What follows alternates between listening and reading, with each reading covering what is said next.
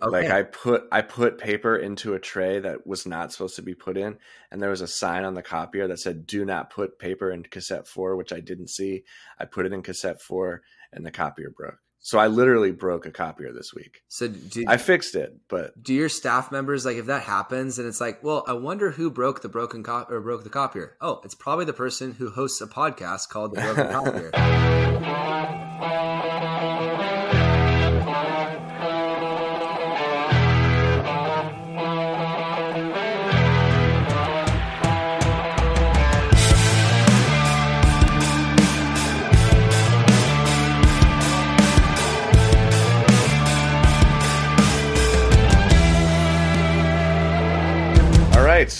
Welcome back to the Broken Copier, a conversation about teaching. My name is Jim Maris.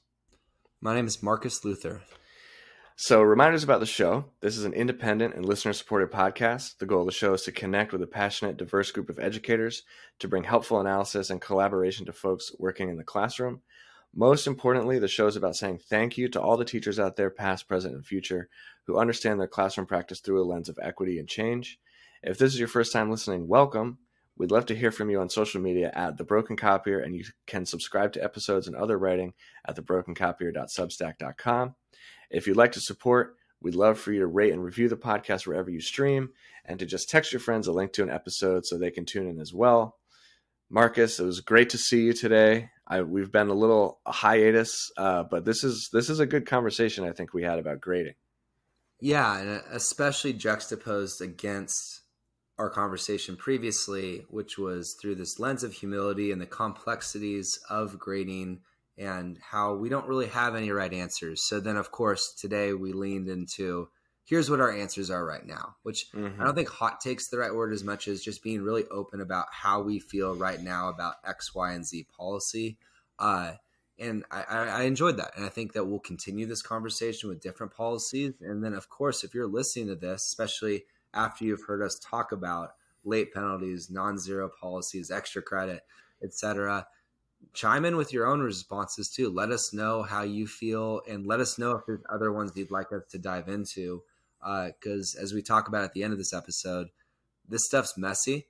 The Mhm. messiness is hard and kind of a problem, but it's also something that we find hope in because if we talking about messiness is better than not talking about messiness in all things education. So, uh, without further ado, uh, we're going to dive into the messiness with some topics on grading, and uh, hopefully you enjoy and let us know what you think. Okay, Marcus, it's good to see you, man. It's been a little while. Welcome back. It has been a, a good while. Uh, it- like these months uh, to start the year, uh, the actual calendar year are always a grind, and they uh, but spring break is uh, right on the horizon. So uh, I'm looking forward to that. Yeah. Um, me too. We've had we've had we've been very busy with our social calendar. We've had a wedding, and as you know, just like we've had semester exams, and and it's kind of like you're sort of rebooting your classes. Um, so it's been busy, but it's been good. Uh, but I'm glad. I'm excited to talk about grading today. Um, okay, I have a bell ringer. Are you ready Okay. for it?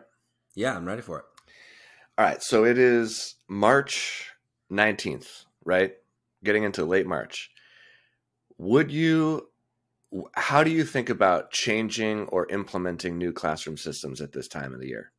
Is that something that you are really hesitant to do because it's so late and you don't want to like do something new? Or are you still in the place of like nope if something is not working we got to change. How do you, how are you thinking about that?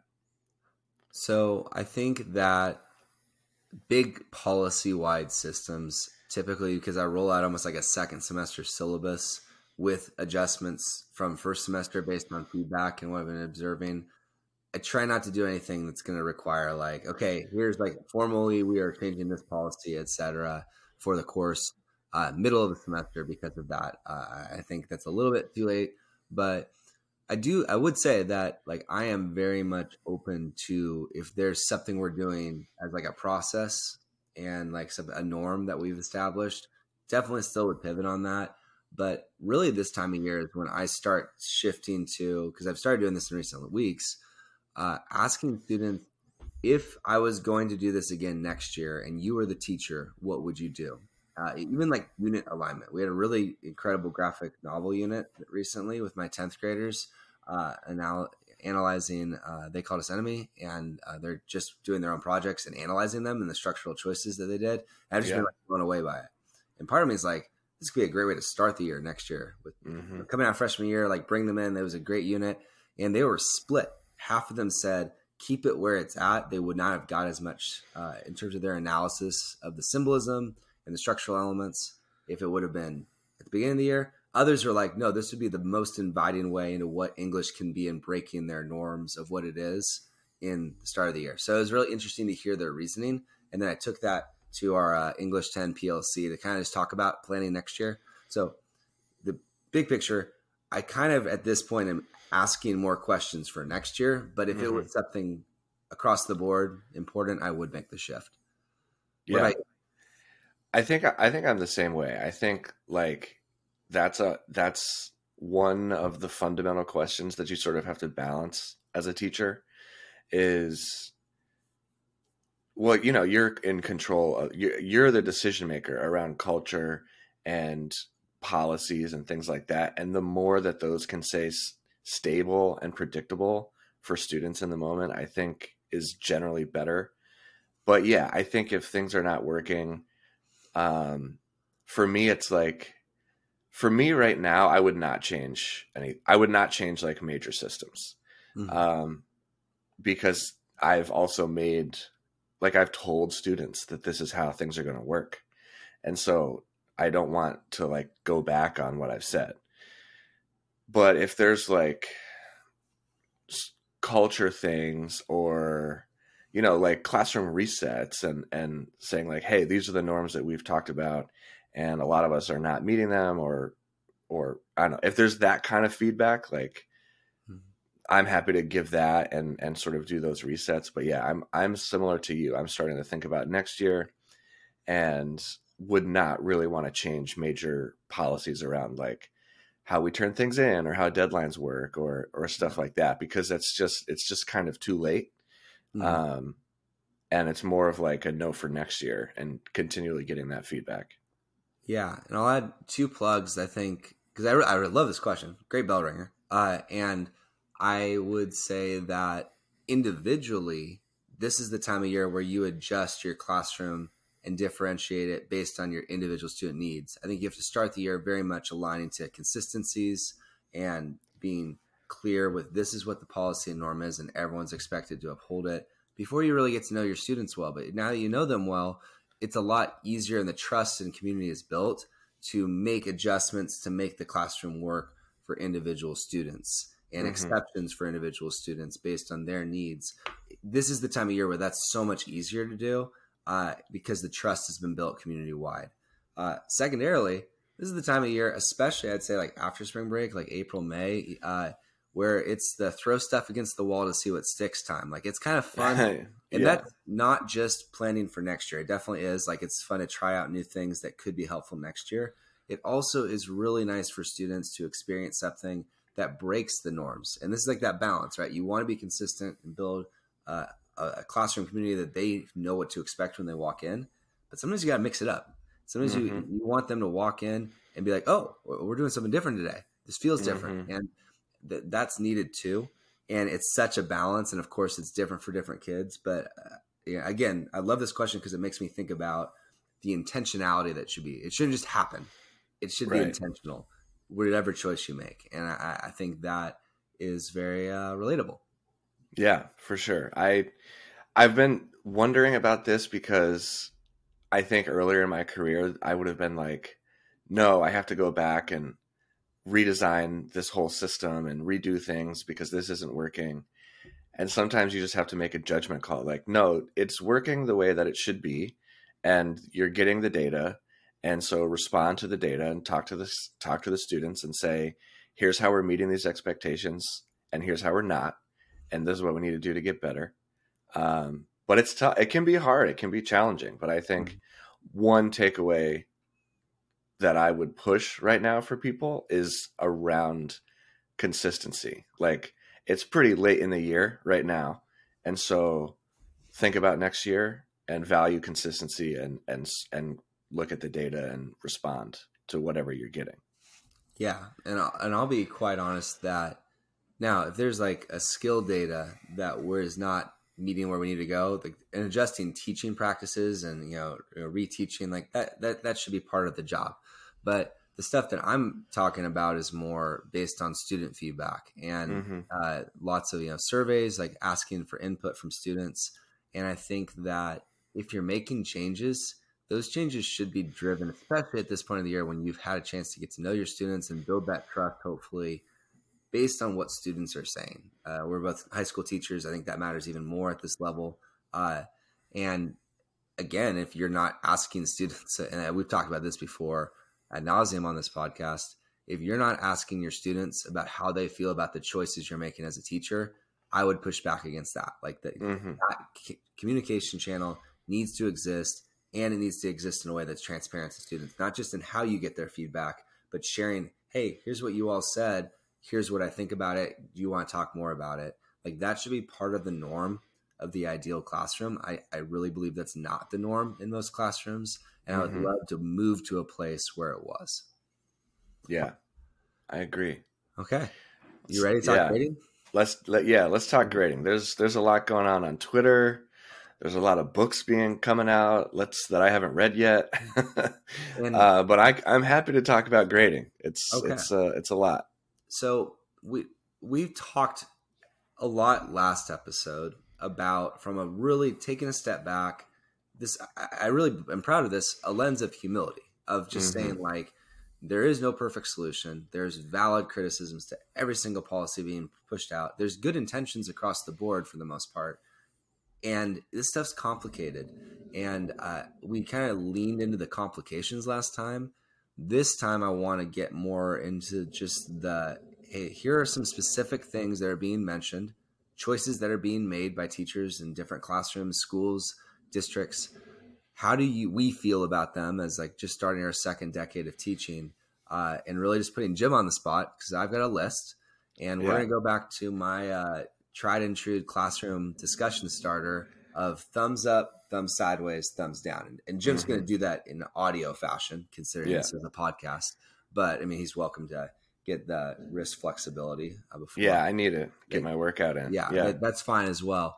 But uh, I'm just gonna roll through these this list and I'll present a, an idea or a topic, let him roll with it. I'll kind of respond and then we'll move on. But the reason I like this format is I think if you're in education and you're listening, you can kind of play along too in your head in the same way that I do with other podcasts I listen to. Like, how do you feel about these? And then what's, mm-hmm. and the same thing I would ask my students, what is your reasoning and purpose behind that? What values does that operate from? Like, what values do you hold that leads you to believe in that? and what would someone who disagrees with you not just what are their reasons but what values is that disagreement stemming from? That's a constant framing i use in the classroom and i mm-hmm. think it works for this situation too. So yeah, i agree. Let's do it. Okay let's roll. So here we go. Number one. Jim thumbs up thumbs sideways thumbs down how do you feel about the traditional grading scheme of 90% is an a 80% is a b 70% is a c 6% is a d and below than that is an F or a failing grade. How do you feel about that grading scheme? So I'm going to say thumbs up for this. Um, largely, I feel like I feel like it's largely out of tradition, which which I don't really love that that's why it's a thumbs up, but I'm also I'm also more approaching this from a lens of like if those are the grade bands you want to have, I think that's fine. Like that's that's what a lot of people are used to.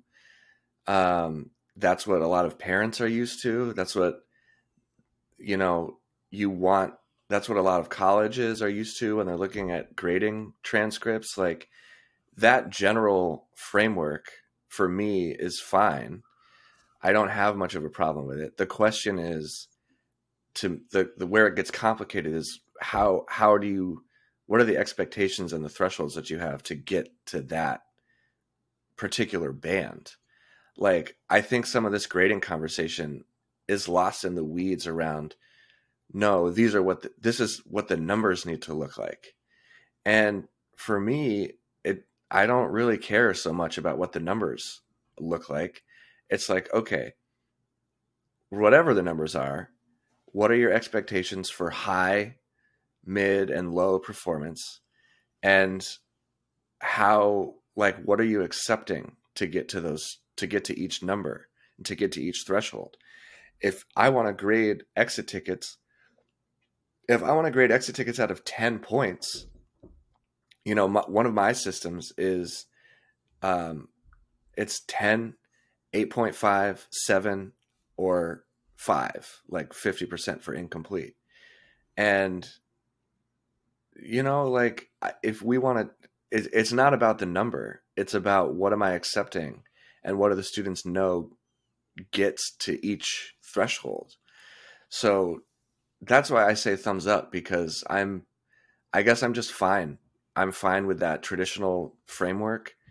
The problems for me come with whether or not you accept work, you know, and we can talk about late work and if students literally do nothing, then are you going to give them a 50? Like that's that's to me that's the more important conversation. Okay. I appreciate that. And uh I'm not going to fully agree. I'm going to be thumb sideways on this. And I'm going to try yeah. to avoid those answers because I know at some point we have to make choices.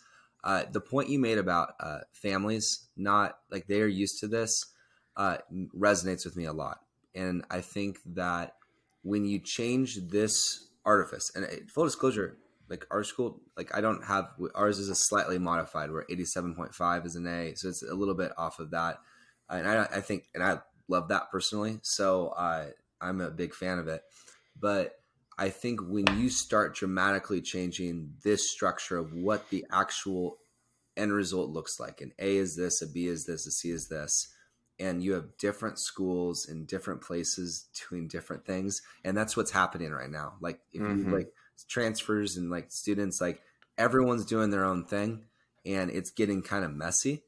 Uh, I think a lot of those conversations are happening without full inclusion of students and families especially. And then grades get confusing because that's such an important way of saying here's how your student is doing in school. And i think you're right that there's policy changes that happen within the grading framework and then there's like redoing the actual grading framework itself. Mm-hmm. it's kind of like renovating a house on the interior versus like going down to the foundations and like making changes.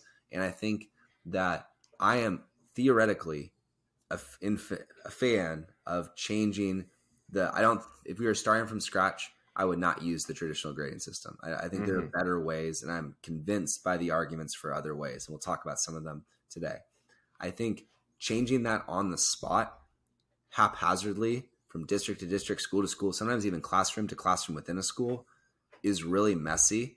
And we don't talk enough about how that messiness has consequences too. And I think that's something that those who are advocating for grade policy changes, again, with great intentions, and I'm convinced by many of their arguments, I don't think there's a good argument against the messiness that's created by all these changes not happening in unison. So I think this is a good one to start with because if you can't make the case that what we're doing is better than being consistent with such an important part of this system and education overall, then I think that needs to be where the starting point is. So that's where I want to start, but it's time yeah. for round two. So okay. It.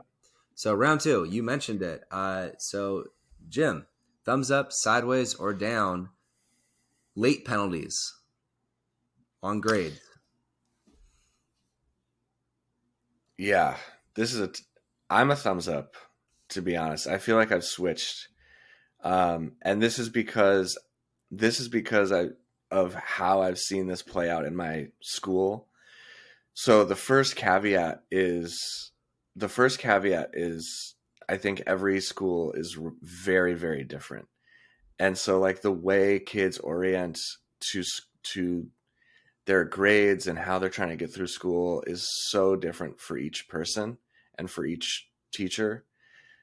In my school, and I've this is a conversation that I continually have with students. It's like we have we have a we have this system where I'm at right now in a lot of these grading conversations is about like whether or not students are going to view it as like a transactional if, if this is going to be a very transactional step to get X amount of points rather than am I putting in effort and being curious and trying to learn about what we're doing.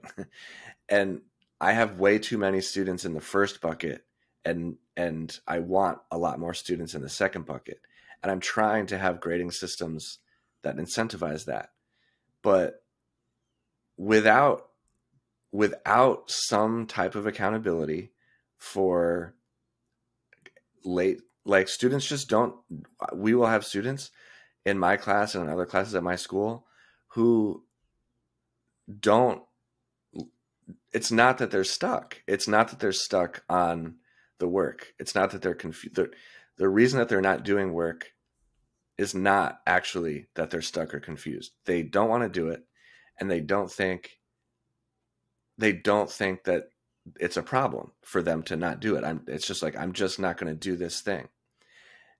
And so my I don't want late penalties to be like hyper punitive, but and if you want to like turn things in and revise, like I do think there are systems for that, but yeah, there are some there are some essays and some big deadlines that I'll tell kids there are not extensions available for this. This essay is communicated, this deadline is communicated 3 weeks out. And therefore, like it's going to be a big deal. And if you do if you can't hit if you don't hit the deadline, yes, there are there are going to be late penalties because there's so much support available to you. You have to make an effort. Um and like this is this is what it's going to be. So I feel like I'm a thumbs up on late penalties and like in general, um, because of the way that I've seen, and this is a reversal for me. I like I feel like I've started the year with like no, just accept the work, mastery based. I get all, I get all that, but I've also just kind of seen the way in which, especially students who are struggling, who need more support, and the reality is there's a level of accountability that I think sort of needs to push students across the finish line and late penalties can be like late penalties can be a part of that. And I also think and I I feel like this point doesn't really get made enough in some of the grading conversations, but like the flip side to this coin is there are a the, the majority of students who work really hard to meet that deadline. And like eh, you know, I think it can feel unfair if you're operating in a system like that. A student's going to be like, you know, what the heck? Like, I have been pushing myself. I did hit the deadline. And, you know, my friend over here has just been pushing this off and not doing it and not taking it seriously. And they're going to get the same grade as me. Like, I don't know. That there are ways to me that that doesn't feel very fair or equitable. Um, so, yeah, I'm I'm I'm a thumbs up on on late penalties. Oh. Um, again, I would add the caveat that like it it does have to do the it does have to do with how you get there because I I'm not going to have I am I'm still very lenient with extensions on day-to-day homeworks and things that like are like it, my policy is if you at all you have to do to get an extension it on like practice assignments and and day-to-day stuff and homework that's due is literally just tell me in advance. You, I, I don't need a reason. You don't need it you don't need to come up with an excuse. You just say hey i'm not going to get this commonplace thing done and i'm going to turn it in here like i'm fine with that i have no problems with students asking for an extension and communicating that but if students are truly just not not communicating and not att- and genuinely just i'm not going to do this thing then yes, at some point, I think there needs to be hmm. a late penalty type of thing that comes into play. Okay. Well, I'm going to disagree in a very respectful way. Uh, yeah. And I'm in the thumbs down with an acknowledgement of pragmatism that kind of leans it towards sideways, but I'll stay in the down camp. Uh, just theoretically, and you mentioned this, that if I have an assessment or a grade in the grade book that says I am assessing your skill on this standard, the idea of adjusting that score based on the timeliness uh, runs against like the philosophical like what that grade should represent. Like that grade Mhm. should represent the level of mastery learning, not the win. And I think a lot of times people say like, "Oh, you know, schools need to teach so and so to be accountable on time." Like, great, then make that the standard that Mhm. we're expected to teach because there's nowhere in the standards that I'm expected to teach is that something that should translate into their grade. So that, that that's like a, a state based like a, a you know a policy. The standards that I'm expected to teach as an English teacher, they're along along the English learning spectrum. So Mhm. to use grades to enforce other things can go down a really dark direction uh, Yeah. in terms of weaponization, transactionalism. Uh, and I'm saying all this as someone who does have slight late penalties uh, in some of my classes for big assignments. Uh, from a very pragmatic standpoint of like I need to get these essays in to get the feedback and the activities uh, and Yep. on them. Uh, so I'm acknowledging that I think you have really valid points, and I think you're right. My two other points that I'd make one, something that I've found value with this is that I am really open with students that when it's turned in late, you're not going to get your feedback in time. So, like, Mhm. you're not going to get the feedback you need to be successful on the higher stake stuff if we're talking about practice assignments and also like my ability to give feedback if i have to go three weeks in the past to go back to thinking about what i was given feedback on it's not Right. going to be the same quality and that's a real life consequence that's not related to grades but it's Right. me being open with them about this is what happens. And reputationally uh, you know we're talking about juniors and seniors a lot of time. Like if you are consistently late on things and then you walk into my room the next year and ask for a letter of recommendation I, I mean there's a lot of times like where there's still a lot of things to celebrate. I'm gonna work my best to write that letter. But this is a real life thing especially as they get towards the end of high school that you like if i'm an employee and i'm consistently late on assignments like that affects my reputation and i think having those conversations in a more authentic way can make the accountability happen without the grades uh, Mhm. and then the second thing I'll say is that I'm a huge I don't know what to use the word. I just cannot stand when people have overly punitive late penalties. Like Mhm. they should be fixed and they should be as small as humanly possible, if that makes sense. Mhm. Like because I honestly I think that does the trick. Uh, they should not be increasing because what I love because I have some courses that have zero late penalties is that it just takes any excuse off the table. You haven't turned it in? Mhm. Great, let's come talk about it. Like great, let's come talk about it. And it's just such uh, I see students stressing about these late penalties in really unhealthy ways. Uh, Mhm. And I really the uh, third thing I'd say to add on is that th- these this needs to be a school wide consistency thing, and that's Oh, for the sure. biggest issue Yeah. is when I'm a student and in this class I have incredibly severe late penalties. In this class I have no late penalties. In this class I have some. It, it makes a really clear order of operations, right? Like, yep. uh, and Yep. I think that's where I really struggle, and it should be hundred percent aligned as a school. And I Yeah. really believe that because it's not fair to the teachers, it's not fair to the students, it's not fair to the families. Uh, there needs to be consistency at a school wide level of what the policy is with late penalties. I would argue that they should not be escalating at minimum. I think that'd be a really Yeah. healthy step forward. Is that late penalties do not escalate, and I think they should be smaller than most cases. But I, I hear everything you said, and I'm pretty humble on this. I think I was used to be pretty lockstep with you, and now I, I see more of the nuance, even though I feel pretty strongly against them. Yeah. Can can you clarify what do you mean by escalating? Because we have a school policy that's ten points per day. Like That- that's, what a I mean. that's So what you mean? I, Yeah. I think it should be a fix. Okay, you've turned it in late. Here's this minor deduction. Period. I Yeah. don't like the idea of escalating because it re- lowers the incentive the longer it takes to turn it in. Yeah. That's how our policy that's how we're supposed to do our late penalties. In practice, I'll just tell kid I in practice I have a 10 it's 10 points off or 10% off. And if you've turned it in 4 days late, then you know that is what it is. And one quick thing that I would add here is like students are I, I have never really seen students it, it's very rare that a student is going to get and and this is perhaps you know personal to just me or my school but like the late penalty does not uh, almost does not matter like in most cases because the student is going to turn in an essay that on the rubric most of the time is has scored around a 60%. Like if you're if you're if you're turning in an essay late, like it's not strong. It's not the type of quality that's going to be an A essay. So the calculation for the student is not, oh, do I take one extra day and get a 90 versus 100? That type of approach to the grading is I feel like not where students are at. And a lot of times I just don't even apply the late penalty because the grade is sort of low enough.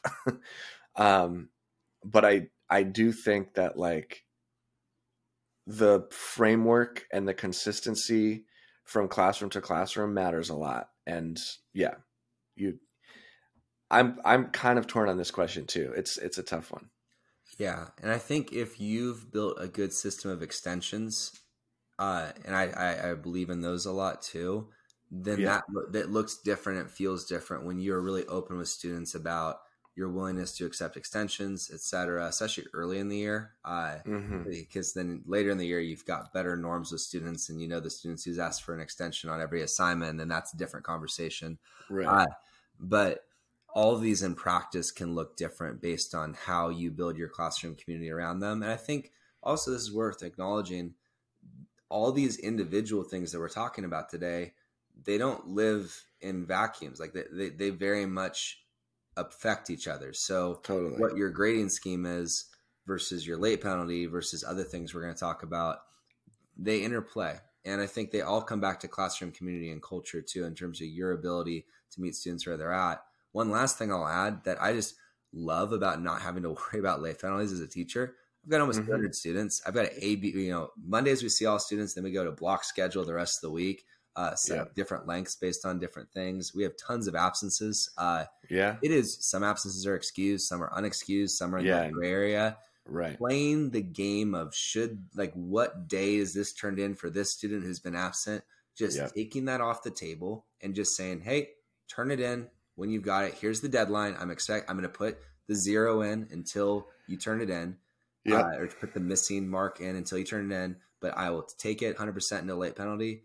That has been such a sigh of relief for me to just mm-hmm. focus on what's best for students and supporting them with the feedback they need.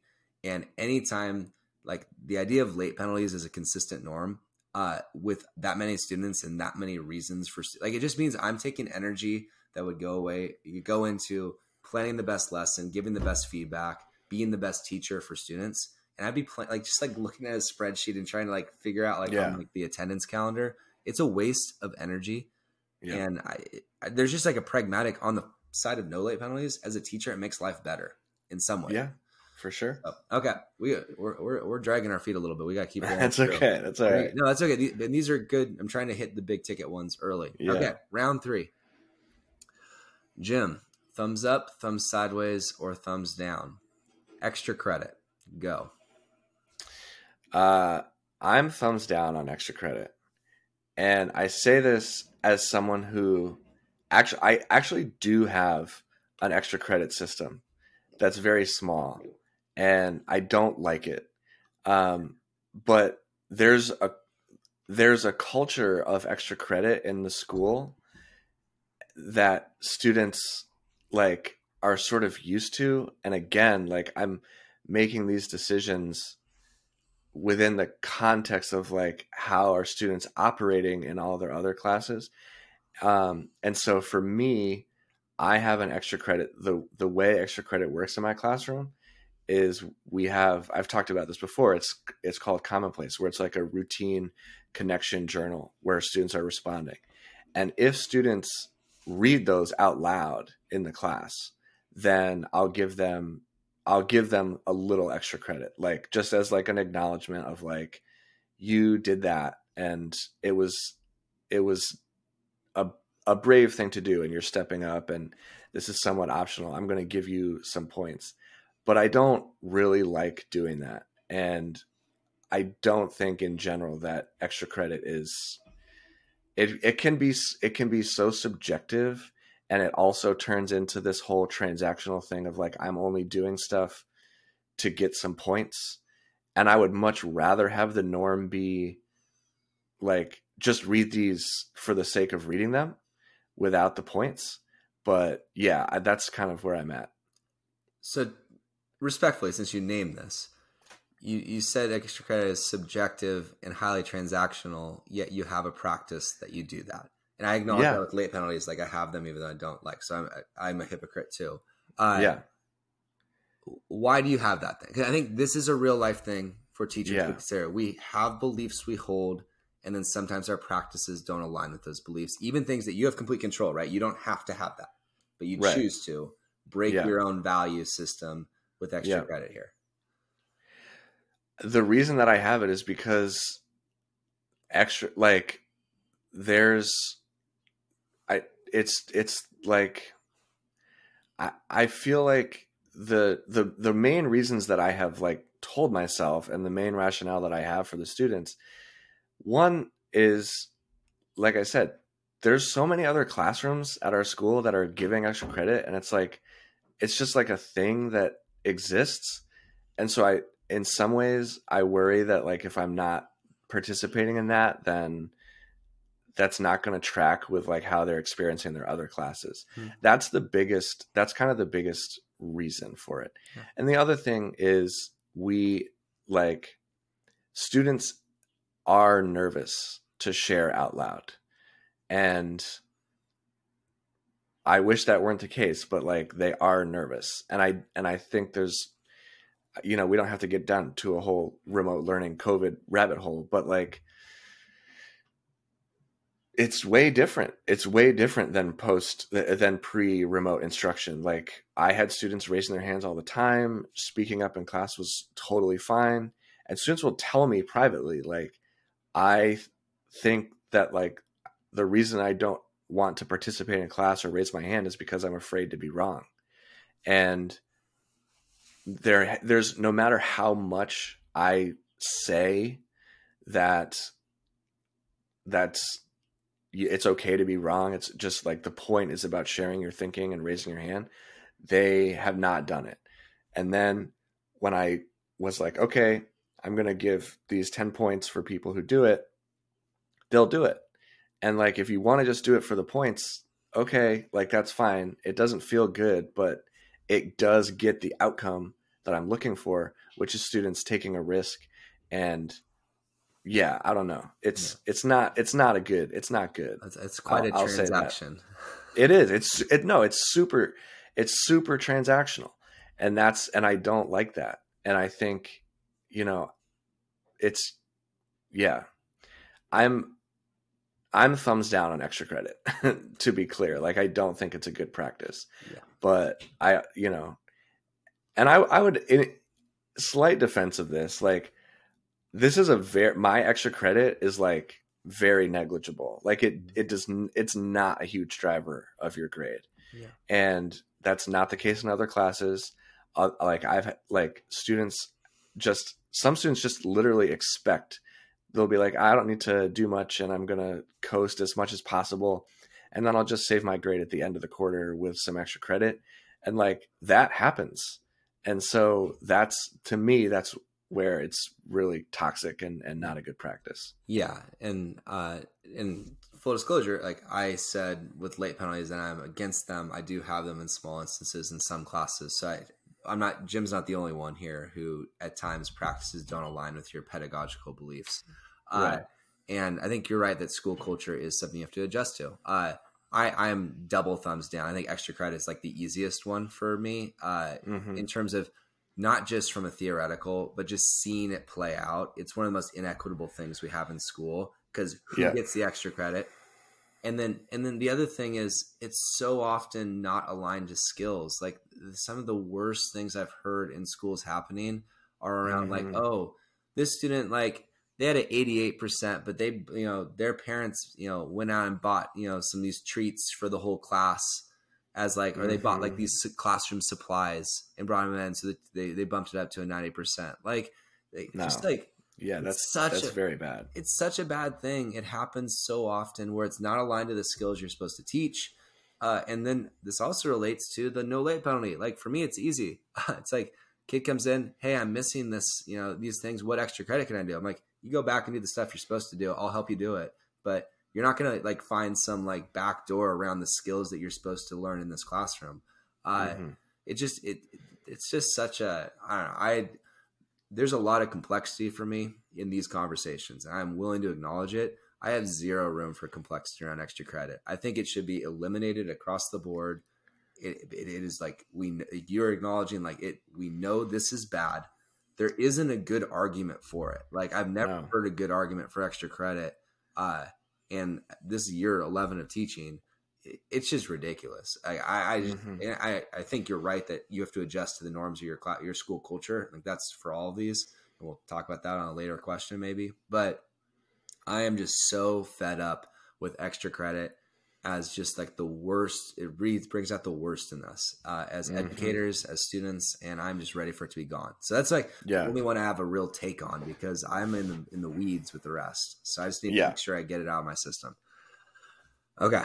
Sorry. Rant, good rant, Marcus. I'm, you know, I'm with you. Okay. No extra credit. Yeah. Yeah. yeah go give out your extra credit to your kids with the transactions mm-hmm. this week. Okay. Yeah. Uh, next one. This is to be the one that I think is gonna be hard. Okay. Yeah. I, I think I know what sideways and down. No zeros policy. And just to clarify for those listening, this means yeah. that in probably in alignment with the traditional grading system, the idea that if you look at where grades can fall on a 0 to 100 spectrum, you have these 10 percentage point windows for A, 10 percentage point window, 80 to 89.5 of a B, mm-hmm. C, D, and then you have a 60% uh, landing area for an F. Mm-hmm. And some response to this is like saying that if you have students who are consistently getting zeros and consistently falling behind, it gets to the point where like they can't catch up, and it gets mm-hmm. to this insurmountable point. Uh, and like the argument being that one way, especially if you're going to keep the traditional framework of helping students have a more equitable grading system, would be to make sure that they don't ha- aren't weighed down by all these zeros so yep. just having a required policy, and this is a policy in many districts across the country that you cannot put zeros in the grade book. That there's a minimum score that zeros are not there, whether it's 50% mm-hmm. percent or 25% or whatever, there is a minimum score. Thumbs up, sideways, down on that policy.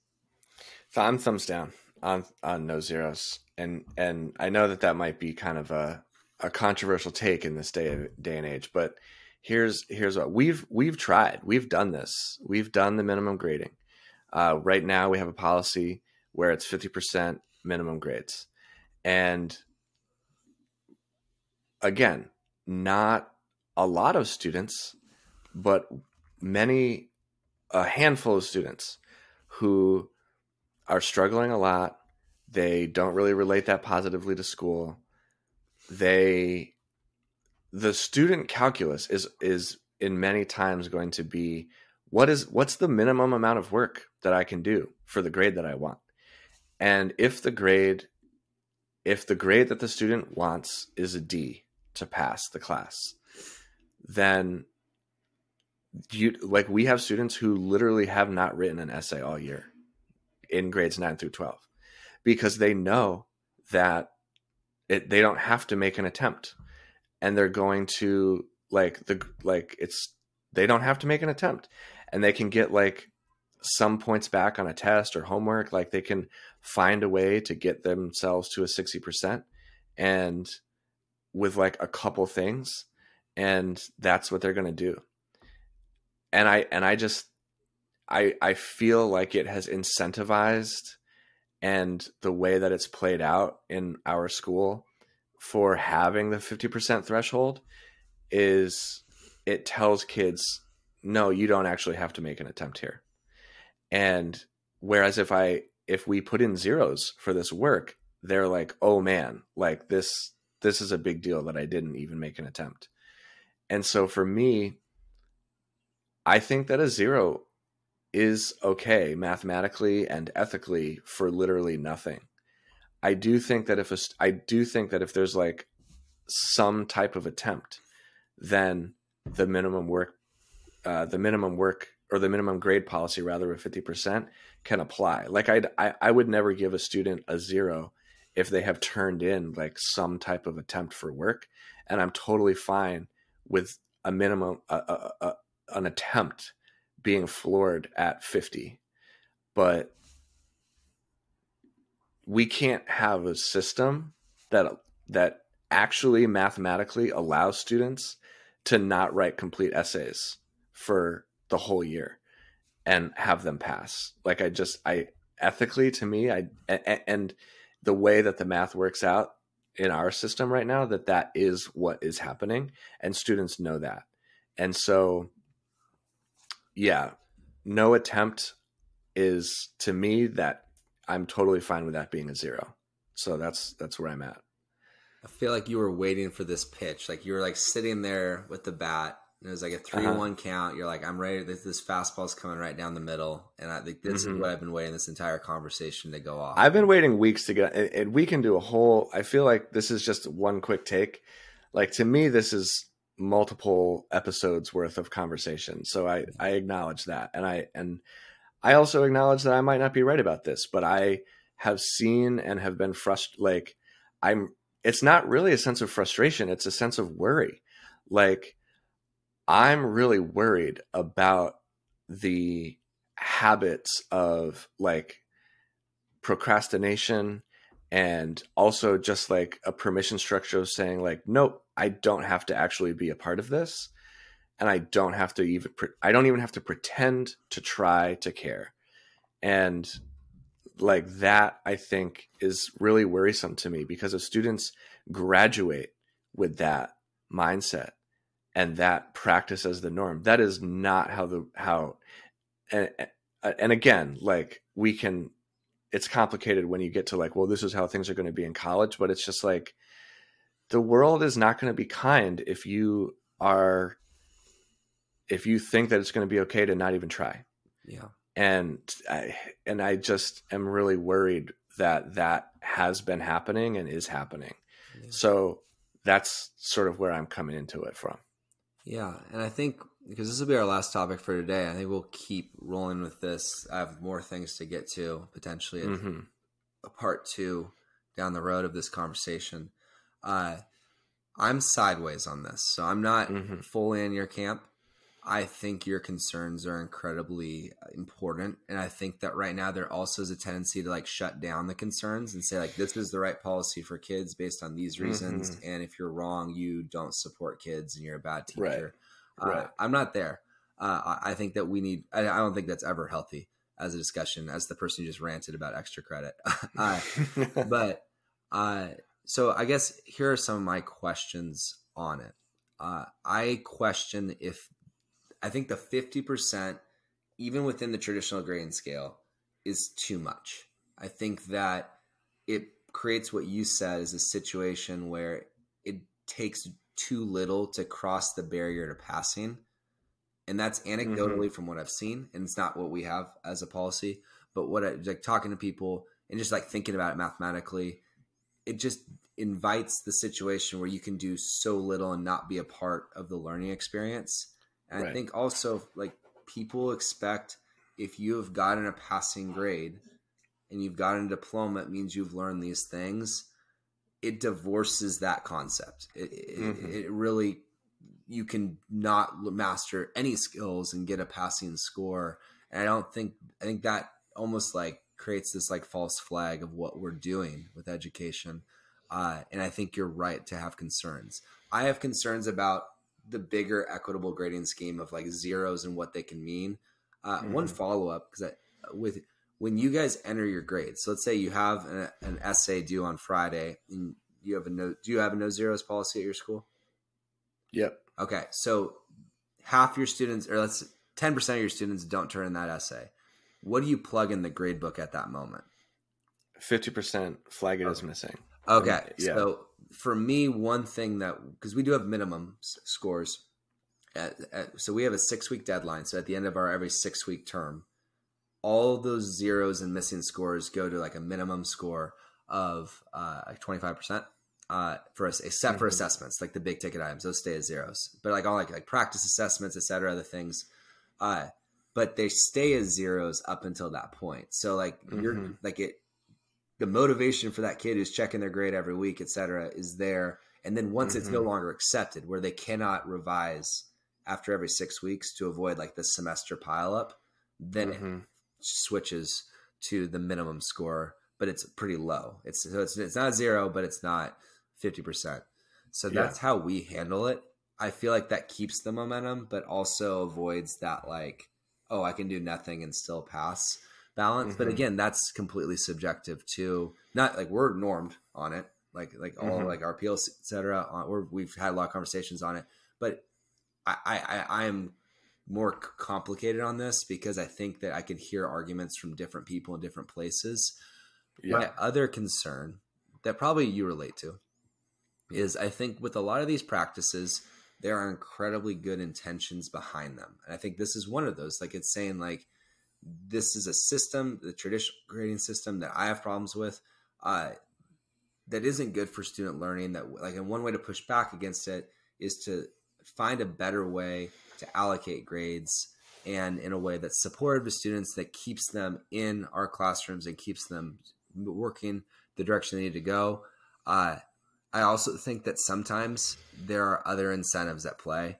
I think that if I think back to like previous schools in different places, like graduation rates are Mhm. things people talk about, right? And if Oh, yeah. you're a, you know, if you have an opportunity to implement a policy that's going to just boost student grades and get more students passing and more students across the graduation stage just by switching a policy instead of doing the harder work of building support systems and building in better ways to meet students where they're at and help them get what they need to get the learning they need. And that's the school I'm at right now. I'm incredibly proud to work at, and I think the the substantive work is happening, and like that's how you improve student learning and student outcomes and graduation rates. Mhm. You don't just flip a policy and say, "Oh, now it looks like more students are passing."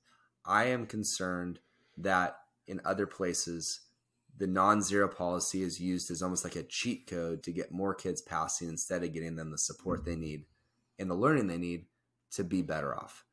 That's Mhm. my broader concern. Uh, I'm glad that's not where I am currently. Uh, I, I feel really, I am grateful to be in the school culture I'm at that I feel like is doing the substantive work.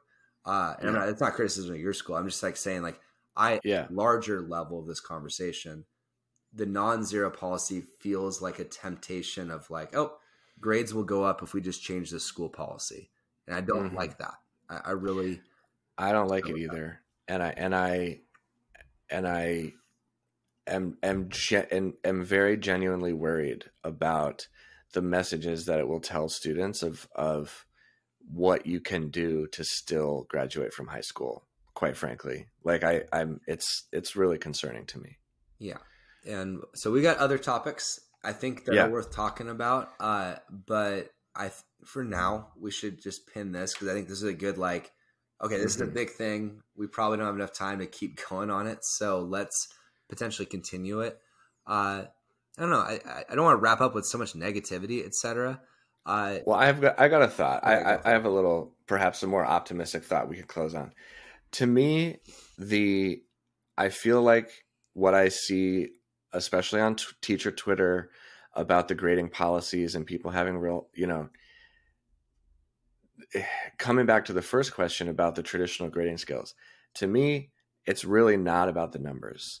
The numbers are going to communicate values in certain ways the the values that I want my grading system to communicate, the two main words that stick out to me right now are effort and growth.